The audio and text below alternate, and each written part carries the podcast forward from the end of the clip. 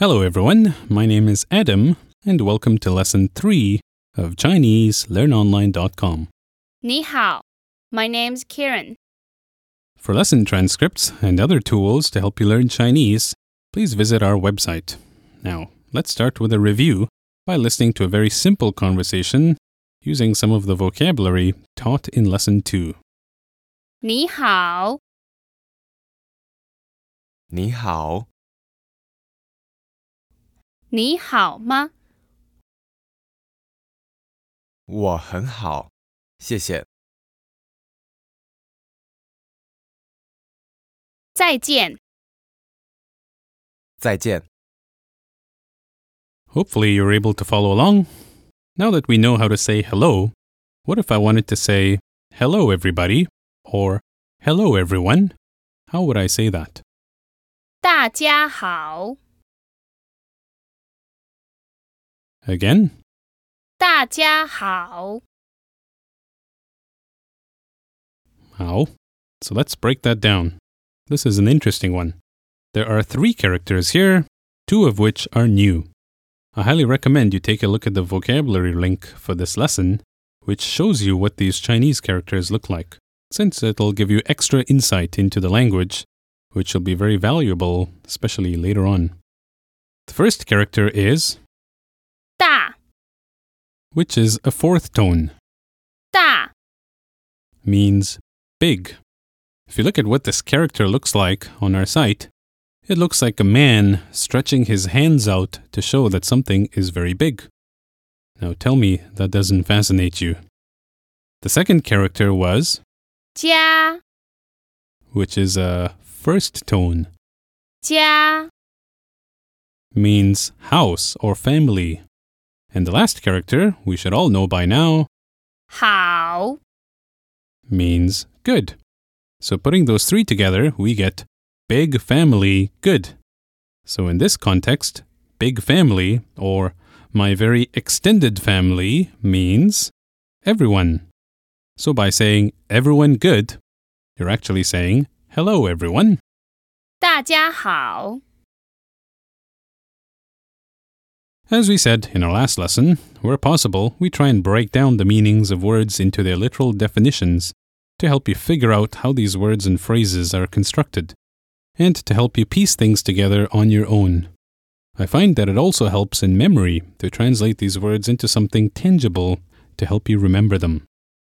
So, we'll continue on with a very simple introduction. I am Adam.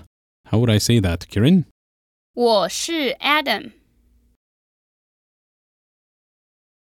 All right, so let's analyze that. We have 我 which means I. Then we have a new character. 是 That's a fourth tone and is the verb to be, followed by Adam, which of course is my English name. 我是 Adam， Now, one nice thing about Chinese is that you don't have to worry about conjugations of verbs. So in English, you'd have I am, you are, he or she is. In Chinese, you just use the verb 是 Now, we already know the words for I, you, he, and she. So let's try this. We have I am, 我是 you are, 你是 he or she is.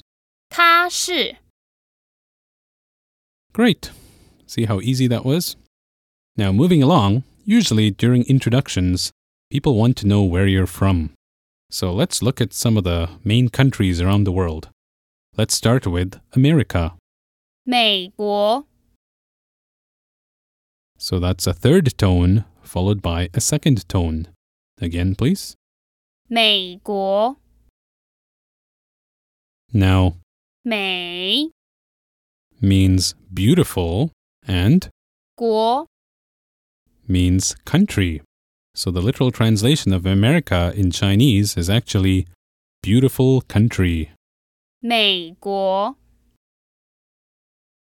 Isn't that interesting? Let's do another one.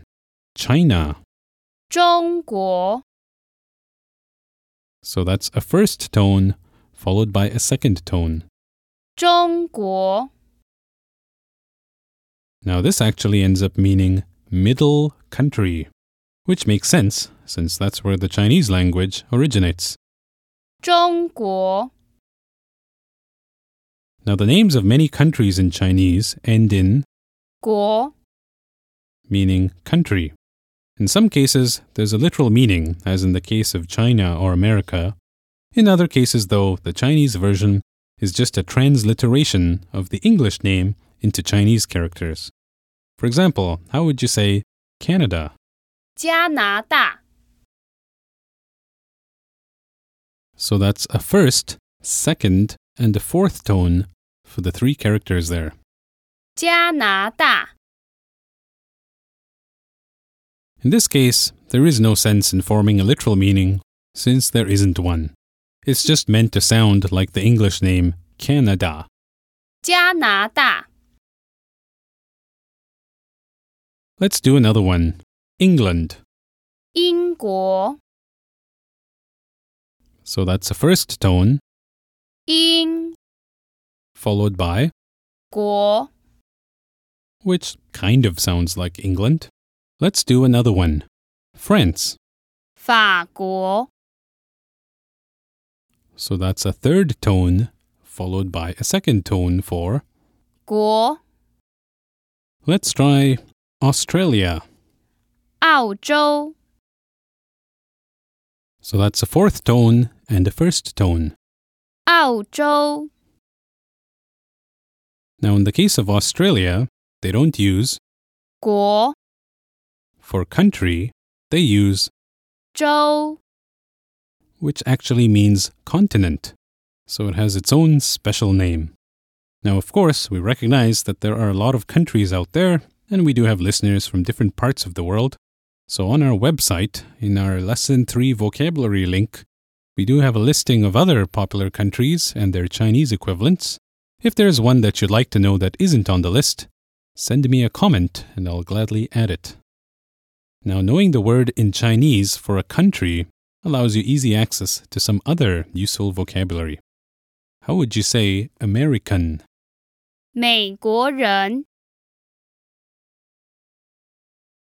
So, as you can see, this is the name of the country with a second tone 人 added to the end of it. 美国人人 Means person. Now, if you look at the vocabulary link for this lesson on our website, the character looks like a headless person.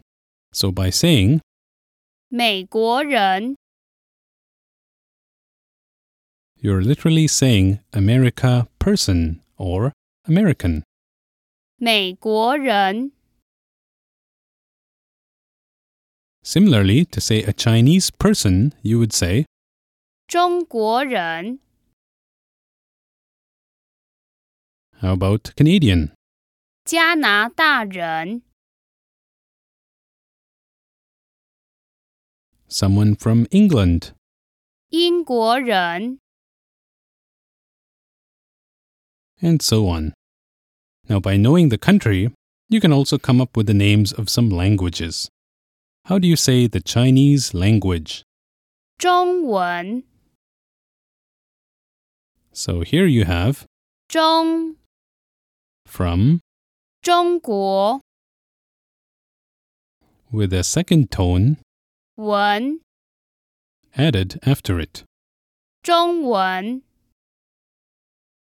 So that gives us the language spoken in, 中国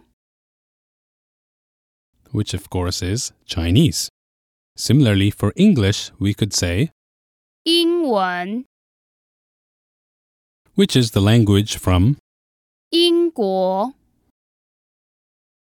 Again, take a look at the vocabulary link for lesson 3 on our website to see various countries, their people, and their languages. Again, the premium pages for the first four lessons of each level are made available for free, so take a look and see if you like the information there. We'll be building upon it in our next lesson, so take the time to review all of it on our site or by listening to this podcast again, then join us again for lesson 4. 谢谢，再见。